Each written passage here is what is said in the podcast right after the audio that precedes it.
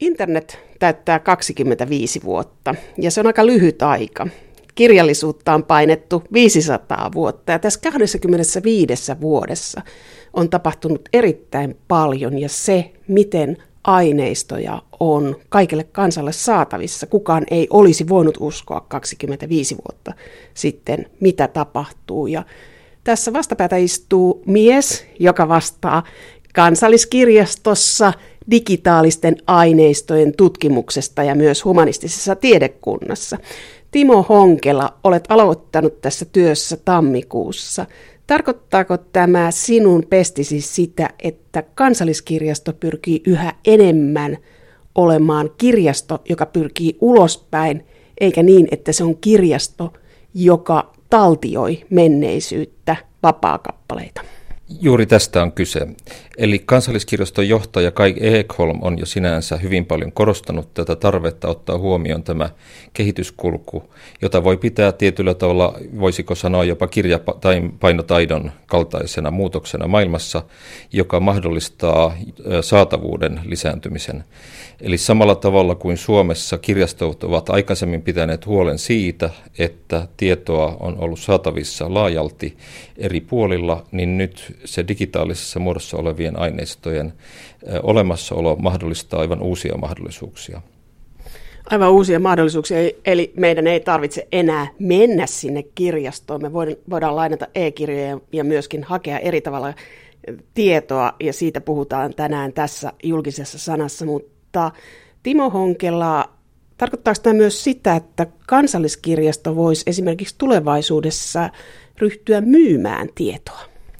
Tämä on hyvä kysymys ja tietysti yhteiskunnassa käydään erittäin paljon keskustelua siitä, että mikä on tiedon rooli ja mitä sen suhde on kaupalliseen toimintaan.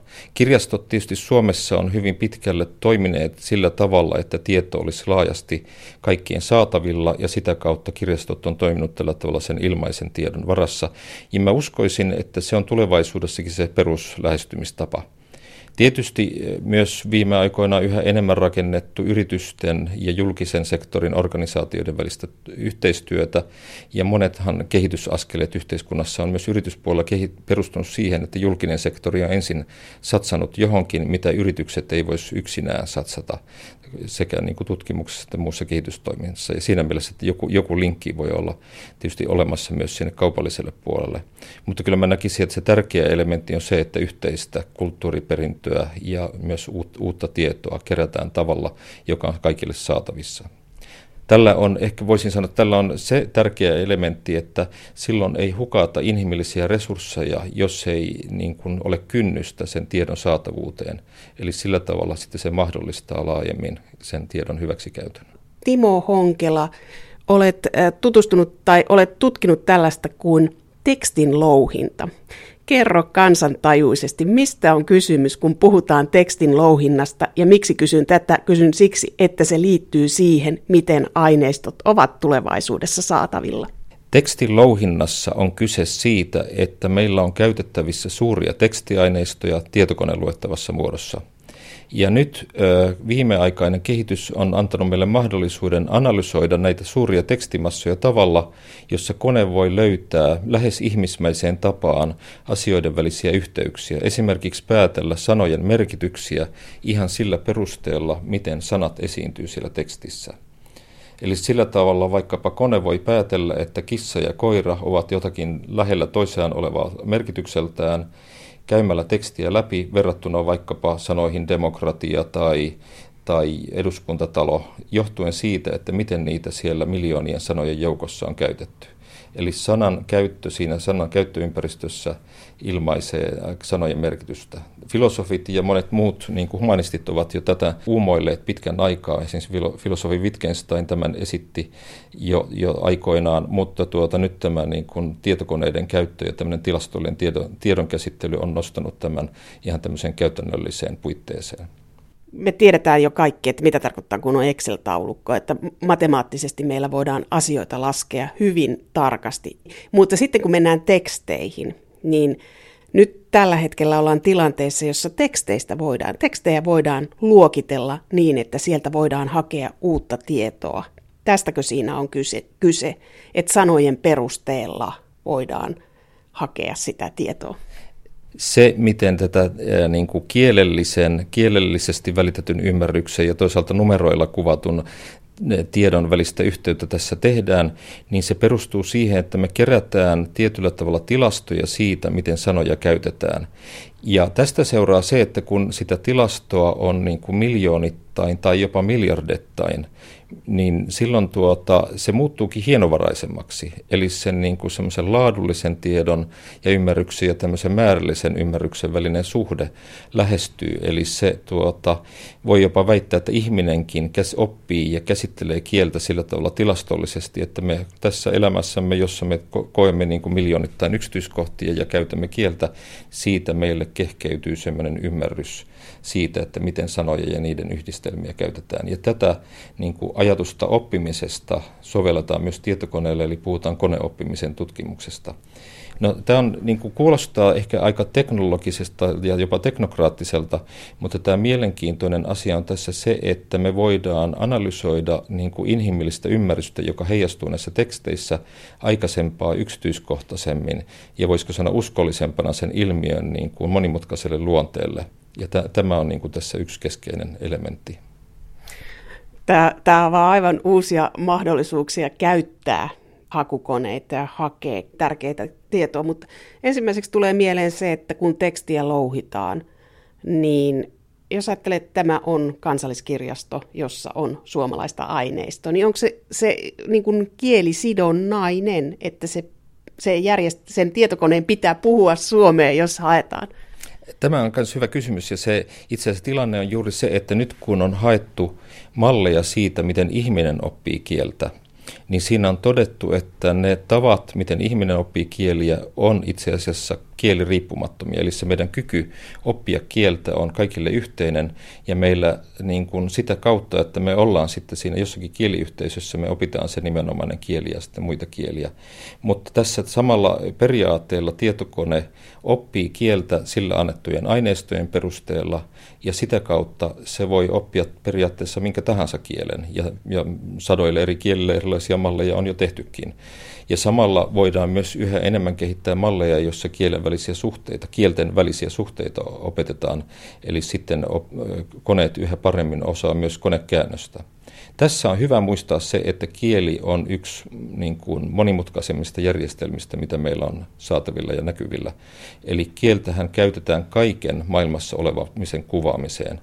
Eli meillä on kielissä on satoja tuhansia sanoja, esimerkiksi suomen kielessä on hyvin suuri joukko erilaisia sanamuotoja tämän monimutkaisen taipumisen takia, ja ne kielellä kuvataan ilmiöitä, jotka liittyy kaikkeen, mitä ympärillä liikkuu, onko se konkreettista tai abstraktia, ja koko ajan keksitään uutta, ja aina niille asioille keksitään nimiä ja ilmaisuja. Sen takia kieli on ilmiönä paljon monimutkaisempi kuin ihmisen perimä. Eli perimän kartuttaminen siis on huomattavasti yksinkertaisempi haaste kuin mallintaa kieli kokonaisuutena. Ja sen takia tämä on myös tietysti mielenkiintoinen, mutta usein niin kuin erittäin haastava tutkimusaihekin. Eli tässä ollaan jo aika pitkällä, että tässä on päästy tällaiseen niin kuin tekstin louhintaan, joka on vaikeaa, koska on monimutkainen järjestelmä. Ja mitä hyötyä tästä tulisi olemaan tavalliselle kirjaston käyttäjälle, tavalliselle kansalaiselle on se, että voit käyttää sitä kuin hakukonetta, hakea tiettyjä asioita. Mutta Timo Honkela sanoit tässä, että voidaan tunnistaa jo kielestä tunteita. Että jos laitetaan koira, kissa, niin kuin käytit esimerkkiä, niin miten tekoälyllä varustettu tietokone voi löytää siitä tekstistä tunteet, niin se kuulostaa jo, että, että siinähän on pitänyt tehdä ihan mieletön työ, että se on koodattu niin, että se löytää sen. Jo tunteet on sinänsä yksi mielenkiintoinen osa-alue tässä. Eli tämmöisten asioiden merkityssuhteita on pystytty louhimaan erittäin menestyksekkäästi. Eri organisaatiot on ollut kiinnostuneita siitä, että miten niiden toimintaa koskevaa palautetta voitaisiin analysoida. Siinähän tunteet on erittäin keskeinen asia. Eli ei riitä se, että tarkastetaan sitä, että miten, jostain, mitä jostakin puhutaan tai mistä puhutaan, vaan se, että miten siitä puhutaan. Ja silloin, jos ihmiset on iloisia tai vihaisia jostakin teemasta, niin silloin monet tahot on kiinnostuneita siitä, että minkä, minkä tyyppistä se, onko se ollut myönteistä tai kielteistä ja, ja ehkä mihin suuntaan. Ja sen analysoinnin tekemiseksi on erilaisia tapoja tehdä se. Konetta voidaan opettaa, Mutta toki niin kuin monesti tehdään niin, että kerätään niin kuin sata ja tuhat määrinkin sanoja, jotka kuvaavat tunteita joko siellä positiivisella tai negatiivisella puolella eri tavoin. Ja t- tätä hyödynnetään sitten tässä yhteydessä. Tässähän tuota, kun mainitsin siitä tekstikontekstista tai tekstistä, että sitä analysoidaan niin, että katsotaan mitä sanat merkitsee siitä lauseympäristöstä, niin tässä suhteessa tuota, tunteiden analysointi on vielä astetta vaikeampaa. Mehän opetta, opitaan ihmiset tunteiden tulkintaa siinä, että me ollaan inhimillisessä vuorovaikutuksessa. Eli silloin kun joku ihminen on vihainen tai tai tuota iloinen tai mitä, mikä tahansa tunneskaala onkaan kyseessä, niin me niin kuin koetaan sen toisen ihmisen läsnäolon kautta ja, ja opitaan ymmärtämään, mitä se tarkoittaa. Koneellehan tämä ei niin kuin tekstiä lukemalla ole sillä tavalla samalla tavalla selvää, eli sehän on sitten tuota, hienovaraisempaa. Osin sitä sieltä voi kaivaa esille esimerkiksi tutkitaan nykyään vertauskuvien, tutki, tutkitaan tekstilouhinnalla vertauskuvia, tutkitaan huumoria ja tunteita, eli sillä tavalla sieltä voidaan jotain saada selville. Mutta tosiaan helpompaa se on koneellekin, jos me kerrotaan, että mitä, minkä suuntaisia nämä tunnesanat on. Voidaanko nykyään jo vihapuhetta louhia? No se on yksi mahdollinen sovellus ja yhdessä tuota, artikkelissa, mikä kirjoitettiin, me tutkittiin äh, kollegani Krista Laakuksen ja tutkimusryhmän kanssa sitä, että miten tuommoisessa, kun hyvinvointitekstejä tarkastellaan, kun ihmiset keskustelee hyvinvoinnista ja etsii ratkaisuja omiin hyvinvointiongelmiinsa, niin käytiin läpi suuria keskusteluaineistoja ja siellä etsittiin niitä teemoja automaattisesti, siellä etsittiin näitä tuota, tunnetiloja, mitä niihin liittyy, että ollaanko vai löydetty positiivisia ratkaisuja vai ollaanko niitä ongelmien parissa. Ja sitten katsottiin, että mikä se tyyli on esimerkiksi suhteessa niin kuin kiroiluun ja tällaiseen. Eli, eli, ja sitten täällä täällä on tuota, professori Ulla Tuomarolla täällä nykykielten laitoksella on kiinnostunut tutkimaan tuota ilmiötä ja sitä kautta niin kuin katsotaan, se on juuri ajankohtainen aihe, että mitä sen asian suhteen voitaisiin tehdä.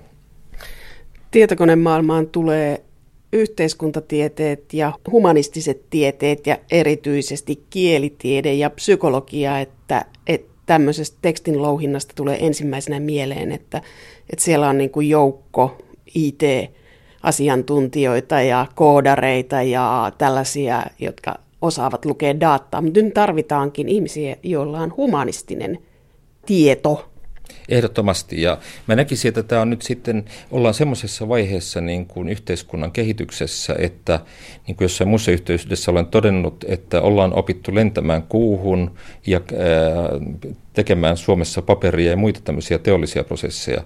Ne on jalostunut ja kehittynyt hyvin pitkälle ja nyt niin kuin avoimet kysymykset yhteiskunnassa liittyy hyvin paljon humanististen ja sosiaalitieteiden piiriin.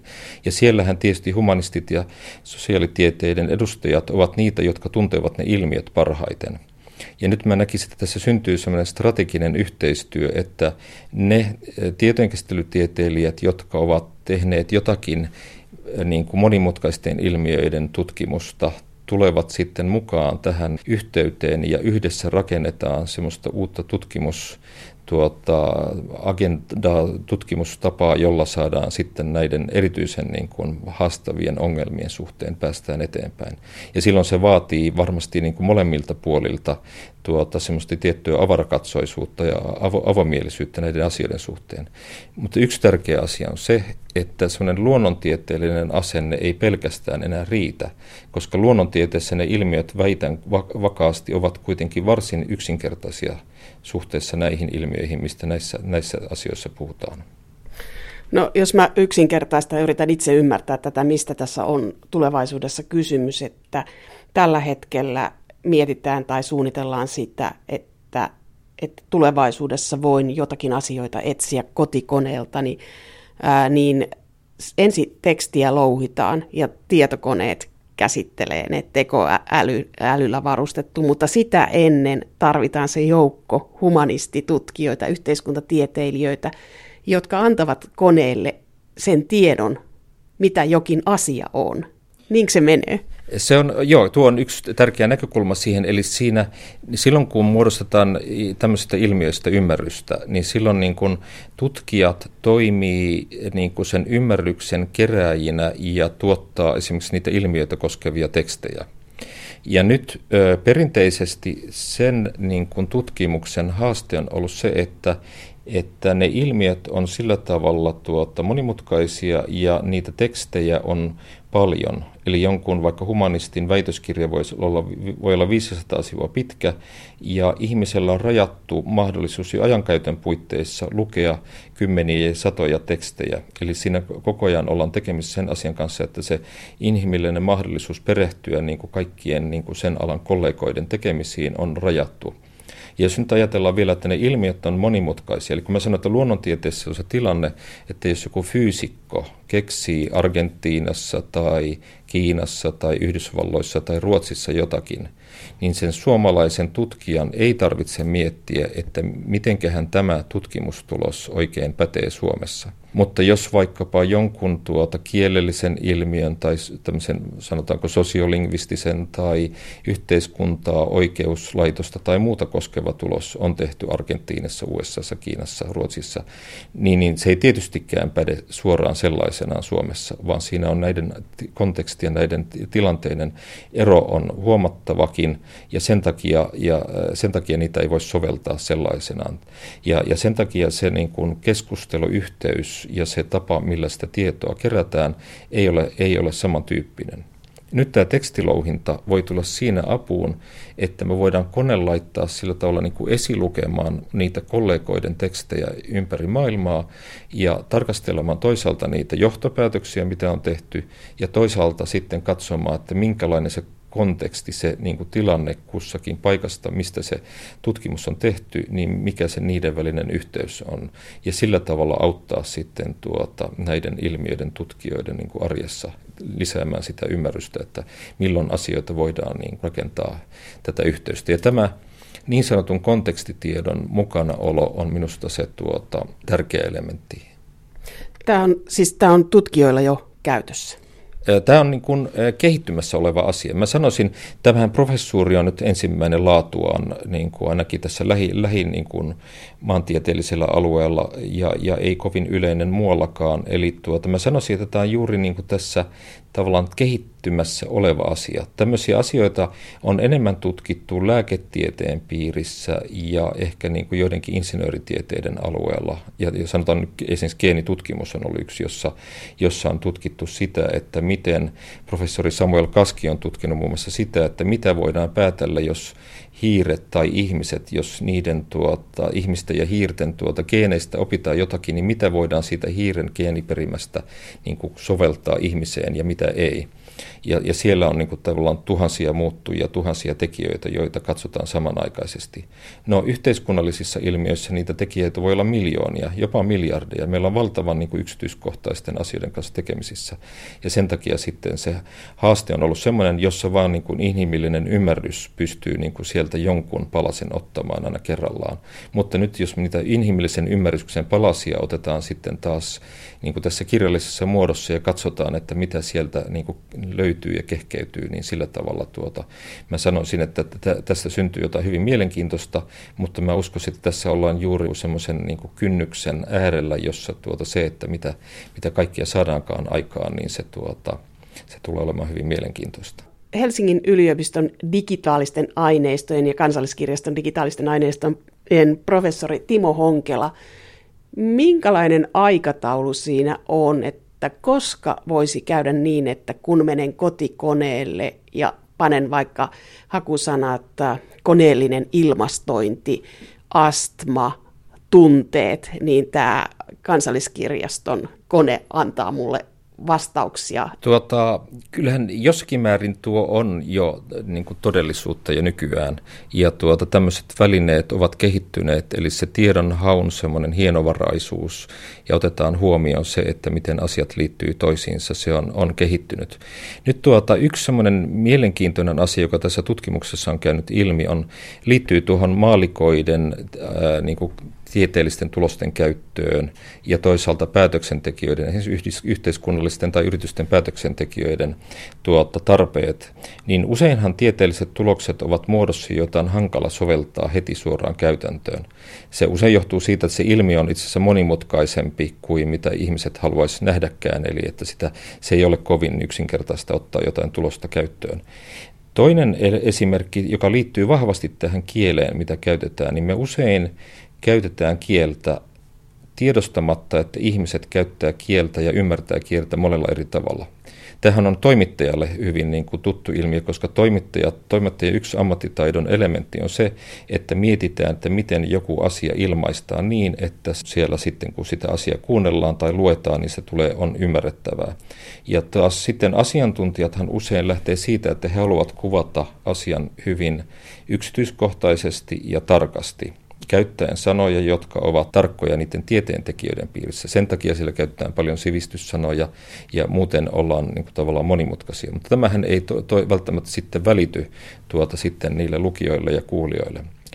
Ja nyt tässä tulee yksi uusi niin kuin teknologinen apumahdollisuus. Eli nyt kun tuota, on tutkittu vuorovaikutusta. Täällä esimerkiksi professori Arto Mustajoki Helsingin yliopistossa on tutkinut hyvin tuota, näkemyksekkäällä tavalla ihmis, inhimillisen vuorovaikutuksen haasteita ja väärinymmärrystilanteita. Ja nyt tämän tyyppisessä tutkimuksessa sitten me voidaan ajatella, että me kehitetään semmoisia käännösjärjestelmiä, jotka ei käännä kieltä vaikka englannista tai saksasta suomeksi, vaan kääntää jotakin vaikkapa lääkärin erikoiskieltä maalikon kielelle – tai sitten päinvastoin.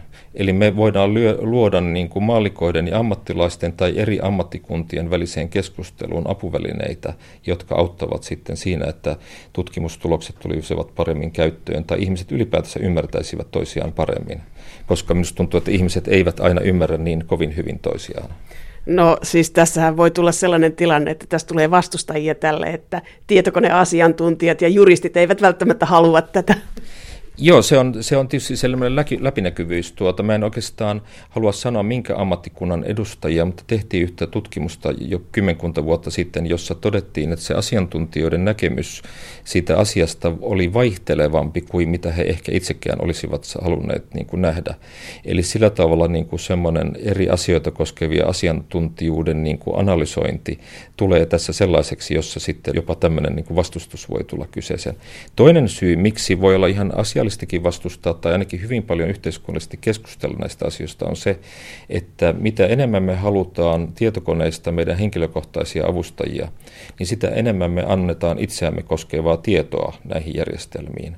Ja siitähän tietysti on tärkeää käydä keskustelua ja siitä käydään keskustelua Nythän tietysti tämä kohu, mikä oli tästä NSAsta ja vastaavasta niin kuin tiedustelutoiminnasta, on osoittanut, että meidän yksityisyyden suojassa on jo semmoisia aukkoja, joista ehkä ei ole aikaisemmin oltu niin selvillä. Eli tahot, joilla ei välttämättä aina ole hyvät tarkoitukset meidänkään suhteen, tietää jo paljon niin siinä mielessä voi ajatella, että, että ne järjestelyt, joilla me saadaan niin hyviä sovelluksia meidän apuvälineiksi, niin, niin niistä voi sitten käydä keskustelua, kuinka paljon ja millä tavalla me halutaan antaa tuota tietoa.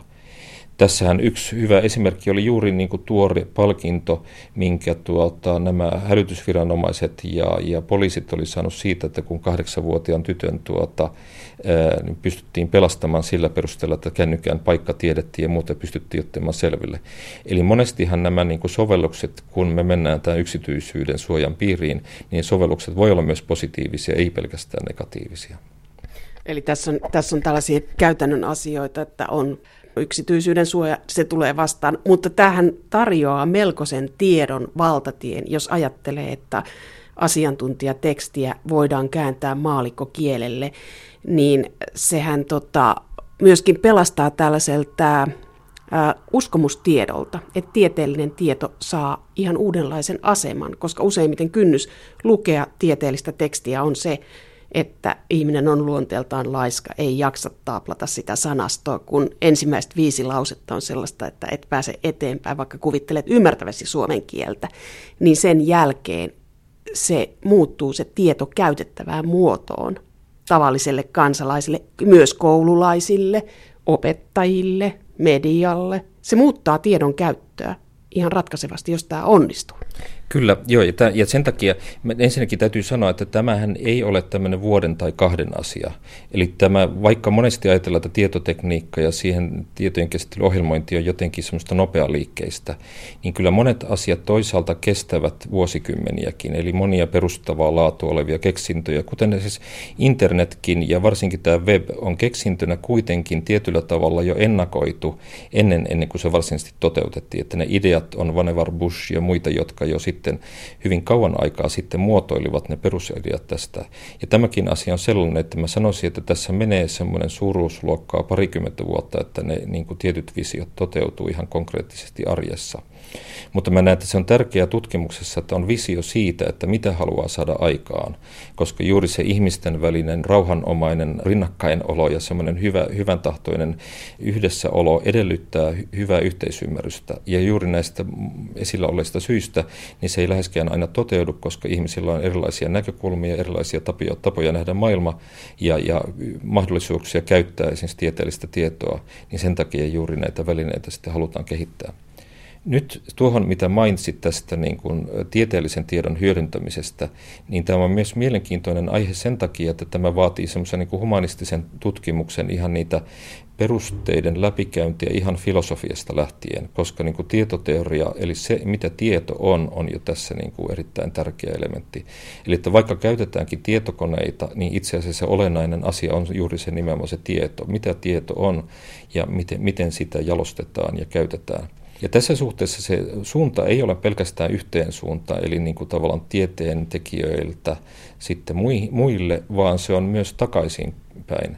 Eli itse asiassa esimerkiksi tämmöinen niin kuin kansalaistiede on yksi asia, jota on tuota, ryhdytty yhä enemmän viemään eteenpäin. Eli internet on mahdollistanut sen, että tämmöisissä niin kuin ensimmäisissä sovelluskohteissa, esimerkiksi biologiassa, on sovellettu sitä, että kun ihmiset kerää tietoa linnuista ja niiden tuota, pesimisestä ja muista tämmöistä asioista, niin sitten satoja ja tuhansien havaintojen siis, sijasta, mitä tutkijat voi tehdä, niin voi tullakin miljoonia tai jopa miljardeja havaintoja, niin silloin sen ekosysteemin tilasta saadaan paljon tarkempaa tietoa, kun ihmiset osallistuu siihen tieteellinen tieto demokratisoituu myös. Siinä on tietynlainen tämmöinen elementti. Ja sitten toisaalta tiedon niin kuin erilaiset tietoa on niin kuin kokemustietoa ja sitä tämmöistä yleistettävää tietoa. Ja nyt kokemustiedolle on ominaista usein tämän kontekstuaalisuus. Ihminen niin kuin omana itsenään, se jo, että miten, niin kuin, mitä ihminen ajattelee ja toimii niin kuin itsessään, niin se vaihtelee.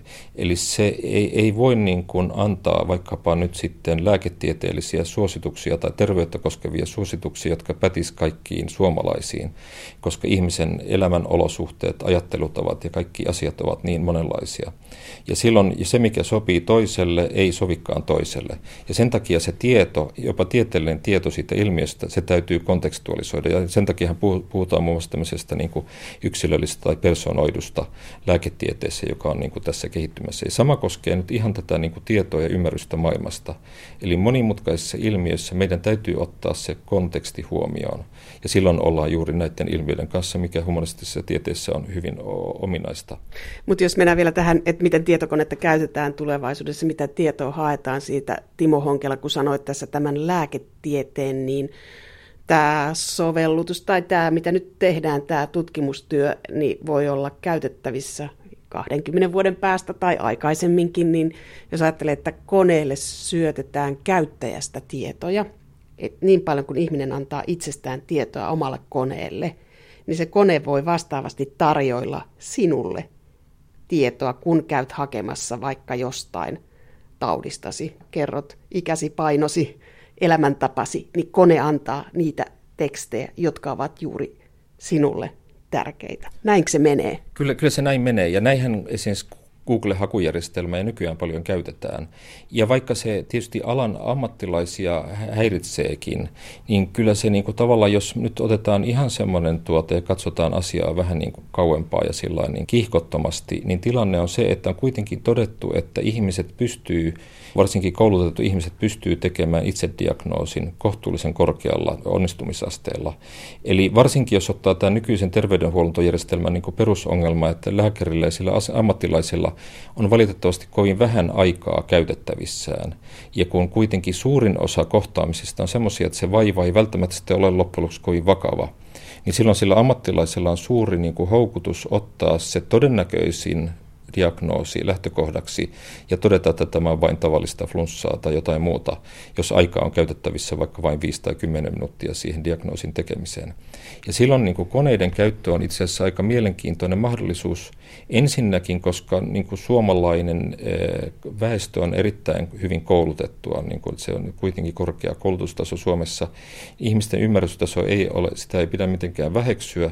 Ja sitten jos ihmisellä on varsinkin joku kroonisempi ongelma, niin, niin ihminen hän ehtii parhaimmillaan tai pahimmillaan niin kuin väitöskirjan verran hankkia tietoa, artikkeleita ja perehtyä siihen omaan vaivaansa, niin silloin se itse asiassa on ihan relevantti tiedon lähde ja tämmöistä voisi sanoa kansalaistiedettä, vaikkei sitä väitöskirjaa olekaan olemassa.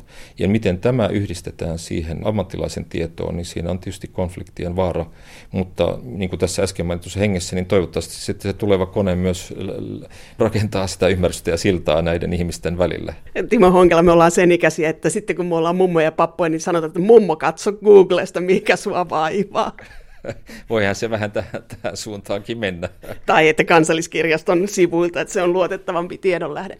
Mutta sitten mikä oli mielenkiintoista näissä, kun näitä artikkeleita luki, niin tulevaisuudessa on mahdollisuus hakea sillä tavalla tietoa, että esimerkiksi demokratian kannalta, että jos haet jostain aiheesta, niin tämä tekoäly tai tämä järjestelmä voi keskustella asiasta. Ja se, oli, se tuntui ihan ufolta. Se on, se on itse asiassa aika niin kuin hämmentävääkin. Täytyy sanoa, että asia on kiinnostanut tuota jo 80-luvulta lähtien, jolloin toimin Sitran kielikoneprojektin tutkijana ja nuorena tutkijana siinä yhteydessä, niin jotkut niistä asioista, niin kuin mitä silloin yritettiin, tuntui niin kuin sellaisilta, että se lähestymistapa ei ole oikea ja siitä päädyin muun muassa miettimään sitä asiaa, että miten se, niin kuin, mitä se ymmärrys oikeastaan on. Ja siinä ne filosofiset kysymykset oli niin kuin jatkuvasti läsnä. Ja yksi niistä oli juuri tämä niin kuin yksilöllisyys ja semmoinen hienovarainen ja tämmöinen niin kuin tulkinta, mitä usein niin kuin puhutaan, että esimerkiksi runouttahan ei voi koneelle opettaa ja tämmöisiä asioita. No en mä usko, että edelleenkään se ole niin, että se on inhimillinen ymmärrys runouden tasolla ole niin kuin tässä, tässä mitenkään päällimmäisenä, mutta silti niin kuin sen tulkinnan ja vaikkapa yhteiskunnallisten keskusteluiden niin hienovaraisuuteen aletaan päästä käsiksi. Tuoretta tutkimusta, mitä ollaan tehty tähän asiaan liittyen, oli se, että me käytiin läpi tuota koneellisesti Yhdysvaltain presidenttien pitämiä vuosittaisia State of the Union Address-puheita. Ja katsottiin sieltä ihan tämmöisten keskeisten sanojen, kuten tuota, rauha, sota, hyvinvointi, terveys ja niin edelleen, katsottiin näitä sanoja ja katsottiin, että miten käyttävätkö nämä USA-presidentit näitä sanoja tavalla, jossa olisi jotain mielenkiintoista vaihtelua. Se, mikä oli ehkä kaikkein mielenkiintoisin löydös, oli se, että terveyssana health englannin kielessä osoittautui sanaksi, jota demokraattipresidentit ja republikaanipresidentit käyttävät ihan eri tavalla – ja tässä tuota suhteessa vielä pikantti yksityiskohta oli se, että Barack Obama vuonna 2010 alkoi siirtyä republikaanileiriin. No tällähän on ihan selvä tulkinta, että siellä se yhteiskunnallinen keskustelu terveysalueesta ja se hänen uudistuksensa, niin hän halusi niin puhutella republikaanipolitiikkoja siinä asiassa. Ja sitten sen, sen, kun se löydös oli ihan riippumaton tavallaan, siinä on tietysti esiymmärrys siitä, mikä se keskusteluymmärrys ja puite USA on, mutta sen jälkeen sikäläisten asiantuntijoiden kanssa keskustelussa on käynyt ilmi, että republikaaneilla ja demokraateilla on tosiaan tapana puhua terveydestä aivan kuin olisi kaksi kyse, eri ilmiötä kyseessä. Ja, ja tämä, tämä tuli tämmöisessä näissä yksi, yksi, yksi ensimmäisiä konkreettisia tuloksia. Eli tämmöinen tekstin louhinta niin sillä voi tämmöistä yhteiskunnallista keskustelua avata, kun sen pilkkoo ihan sillä tavalla, että sana sanalta mennään. No tämä voi myöskin muuttaa median käyttäytymistä, että tämä kuulostaa siltä, että seuraavissa vaaleissa mediat hakevat hakukoneilla näitä asioita.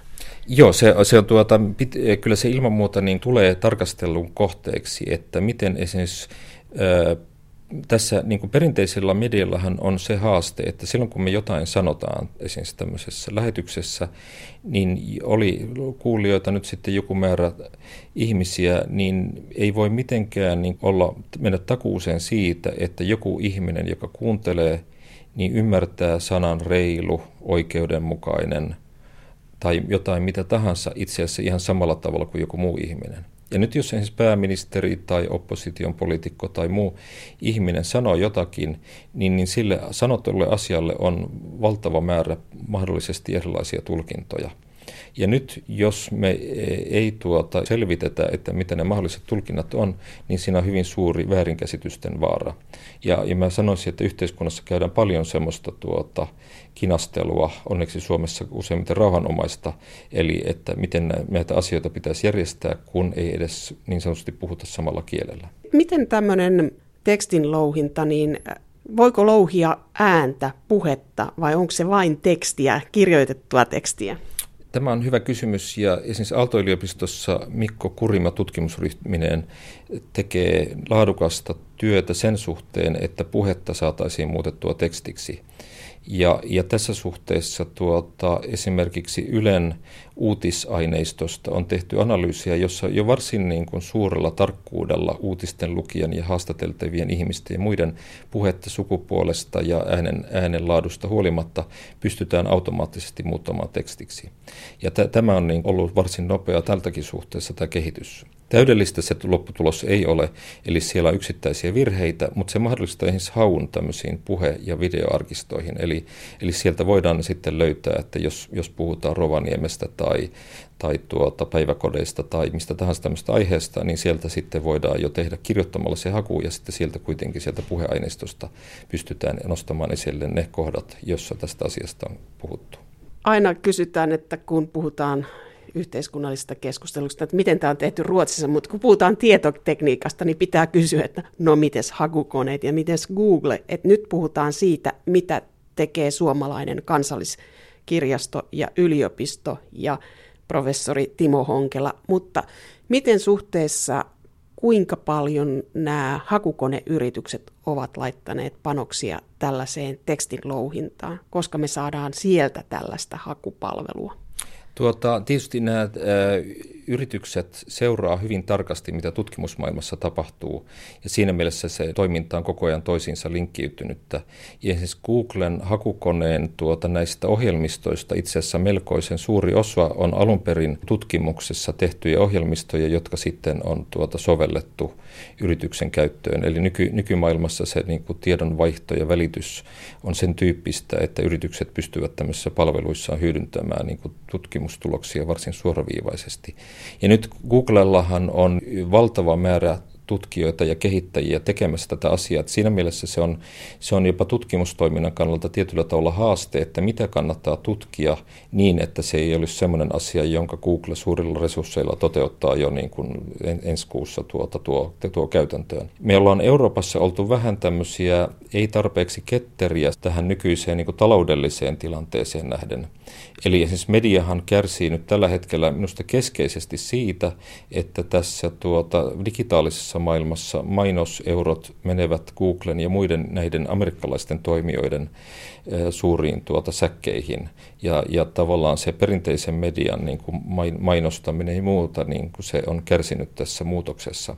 Ja nyt meidän ehkä eurooppalaisten ongelma on se, että monet näistä keksinnöistä, mitä on hyödynnetty näissä amerikkalaisissa firmoissa, on alun perin eurooppalaisia – ja siis tätä Googlen teknologiaa itse asiassa, niin sen, niin kuin sen tyyppisen lähestymistavan juuret ei nyt pelkästään ole siinä, mutta esimerkiksi professori ja nykyinen akateemikko Teuvo Kohonen jo 60-70-luvulta lähtien on tutkinut niitä asioita, joihin ne sen tyyppiset ideat, mitä sielläkin käytetään, itse asiassa perustuu. Ja tässä suhteessa ei olisi ollut mitenkään mahdollista, etteikö se sama firma ja asia olisi pystytty Suomessakin tekemään siinä tietyssä, tietyssä vaiheessa, mutta tuota, Osittain se perustuu siihen, että meillä ei ole sellaisia pääomia, joissa voitaisiin sitten joku, joku rikas antaa, että no kokeilepas tuosta sadalla miljoonalla eurolla, että tulisikohan tuosta kansainvälisesti perust- niin kuin menestyvä yritys, vaan, vaan sitten se on joku yksi tai kaksi ihmistä, jotka sitten kokeilee ja, ja sitten joku tulee muualta ja menee ohi. Eli tämmöisen ongelman kanssa me tällä käytännössä pyöritään niin te pienellä kielialueella, pienen yliopiston, pie, pienen kansallisen kirjaston rahoilla teette huomattavaa tutkimustyötä, että miten avataan tiedon valtateitä kaikelle kansalle, niin tämä, tämä tuntuu vähän siltä, että kai teillä on kaikki tiedot kassakaapissa. Niin kyllä se noin, noin voisi ajatella. Ja nyt siinä tietysti on kahdenlainen äh, suhtautumistapa. Mä itse lähtenyt siitä, ja tämä tavallaan viimeaikainen tietotekniikan kehitys on toisaalta näyttänyt sitä, että tämmöinen avoin tieto itse asiassa tuottaa yhteiskunnallisesti parempaa tulosta. Eli se, että jos me niin kun viedään vaan asioita määrätietoisesti eteenpäin, niin sitten se loppujen lopuksi hyödyttää kaikkia. Se, että miten me sitä yhteiskunta järjestetään semmoisessa tilanteessa, jossa sitten ne hyödyt äh, karkaa ehkä joillekin, jotka on sitten kaupallisesti ketteriä, niin se, se on tietysti vielä toinen kysymys. Mutta siitä tullaan niin kuin yhteiskunnassa käymään niin vielä suuria keskusteluita, että se on tietysti sitten niin kuin politiikan tekijöiden sitten ihmettelyaihe myös niin kuin kansainvälisesti, koska eh, niin kuin globalisoituminen on vaikuttanut siihen, että vaikka mitä me tehtäisiin vaikkapa Suomen hallituksen ja eduskunnan toimesta, niin, niin me ei voida niin kuin mitään sille, että tämä puite on muuttunut hyvin voimakkaasti. Eli tuota, ja silloin se kansainvälinen muutos, tuota, se, se, siihen täytyy jotenkin sopeutuakin osittain, eikä voi vain niin kuin todeta, että olisi pitänyt tehdä jotain muita päätöksiä, koska mikään päätös ei olisi tavallaan sitten estänyt niitä tiettyjä asioita tapahtumasta. Tämä on kiinnostava vaihe, että tässä niin kuin tulee tieteellisille tiedoille tulee aivan uudella tavalla käyttöä. Sitten toisaalta media aina pelkää rooliaan, että mitä tapahtuu, syökö joku, mutta toisaalta sellaisen oikean, autenttisen tiedon kokoaminen, tekeminen, niin sillekin tulee aivan uudella tavalla käyttöä. Mutta se taas sitten, että miten se ansaintalogiikka siinä menee, niin se on, se on toinen juttu, että tämä antaa ti- oikealle tiedolle – aika ison arvon ilmeisesti. Kyllä tämä antaa oikealle tiedon arvon ja sitten just sille, niin kuin, kyllä tiedon välitys edelleenkin säilyy tässä. Eli sitten juuri se ansaintalogiikka on yksi kysymys ja sitten se, että miten me ylipäätänsä niin kuin yhteiskunnassa pal- palkitaan toimijoita, aktiivisia, hyviä toimijoita erilaisista tekemisistä. Eli, eli nyt jos otetaan esimerkiksi tämä viimeaikainen keskustelu Wikipediasta, vaikka se on tietysti lähtökohtaisesti kansainvälinen toimija, niin, niin Wikipedia niin kuin kriittisistä kommenteista huolimatta on kuitenkin ylivoimaisesti laajin ja laadukkain niin kuin tuota tieto, ensyklopidinen tieto tuota varanto, mitä maailmassa on tehty. Englannin kieleltä se on niin kuin todettu paremmaksi kuin ensyklopedia Britannica ja tietysti ehdottomasti paljon laajempi. Suomessa se on jossain määrin pienempi ja totta kai siellä reuna-alueilla on sitten virheitä ja, ja ongelmia, mutta joka tapauksessa tämmöinen tietovaranto, niin, niin sen niin kuin sanotaan liikevaihtotasolla, senhän niin kuin mitä siinä pyörii, niin on aivan olematon siihen merkitykseen verrattuna. Ja nyt meillä on paljon sellaista toimintaa yhteiskunnassa, jossa ihmiset tekee vaikkapa vapaaehtoistyönä tai muuten, on se sitten omaishoitoa tai mitä tahansa asiaa, niin meillä on paljon asioita, jotka tavallaan tapahtuu ilman, että kukaan maksaa niistä mitään. Ja tämä, on nyt sellainen kysymys, että miten tämä pitäisi järjestää. Onko se kyse kansalaispalkasta tai millä, ihmeellä me niin kuin palkitaan niitä ihmisiä, jotka tekee hyviä asioita ja toisaalta ja miten sitten niin kuin niitä asioita, jotka voi olla vaikka menestyksekästä liiketoimintaa, mutta jotka ei välttämättä sitten ole kuitenkaan yhteiskunnan kannalta kovin hyödyllisiä, että mi- miten, se, miten löydetään tämmöinen uudenlainen tapa järjestää asioita. Ja tässä mä sanoisin, että digitaalisuus on nyt niin kuin hyvin keskeisessä roolissa, koska me saadaan yhä enemmän tietoa siitä, että mikä on niin kuin hyödyllistä tai hyödyllistä, hyödytöntä tai vaarallista tekemistä, että se vaikuttaa vaikuttaa tähän. Ja silloin mä näkisin, että me lähestytään niin kuin just tässä tiedon keräämisen suhteessa myös niin kuin parempaa demokratiaa, koska nyt se, että mitä joku päätös, vaikka just se tunteiden louhinta, että jos nyt tehdään joku päätös jostakin asiasta ja sitten niin kuin jonkun ajan päästä katsotaan, että minkälaisia tunteita ja mitä ajatuksia se on herättänyt tuota kansalaisissa, niin voidaan niin kuin lisätä huomattavasti yksityiskohtaista ymmärrystä siitä, että mitä milläkin päätöksellä saadaan aikaan. Ja sillä tavalla, niin kuin mä sanoisin, että voidaan tehdä niin kuin perustellumpaa päätöksentekoa yhteiskunnallisesti jatkossa. Ja se perustuu juuri siihen, että meillä on tämmöinen palautekanava – Eli tulevaisuudessa meillä on paljon tietoa saatavissa helposti, mutta siihen voi mennä 10 tai 20 vuotta, tai se voi tulla jopa nopeammin. Joo, sitä on vaikea sanoa, ja niin tietysti joitakin niistä asioista, mistä tässä on keskusteltu, niistä on osa niin kuin tässä jo ihan tuloillaan, tai, tai joitakin asioita, osa, osa tuloksia tulee nopeammin käyttöön, että niitä on tietysti niin kuin joiltakin osin vaikea ennakoida, mutta tämä kehitys tähän suuntaan on nopea, ja tietysti siihen niin kuin niihin positiivisiin, myönteisiin asioihin yritetään vaikuttaa myös tutkimuksella ja sitten koulutuksella, ja oma roolini tässä yhteydessä on myös edesauttaa semmoista tuota, niin kuin vähän leikki missä sanotaan runollista ohjelmointia, että ei tehdä niin kuin tekniikkaa tekniikan takia, vaan annetaan kaikille niin kuin mahdollisuuksia osallistua ja käyttää välineitä niin, että ne olisi mahdollisimman helppokäyttöisiä ja toisaalta sitten se, että miten sitä koskevaa tietoa annetaan niin, että se on, se on sitten humanistille tuota semmoisessa muodossa, joka, joka, joka on sitten mielekästä.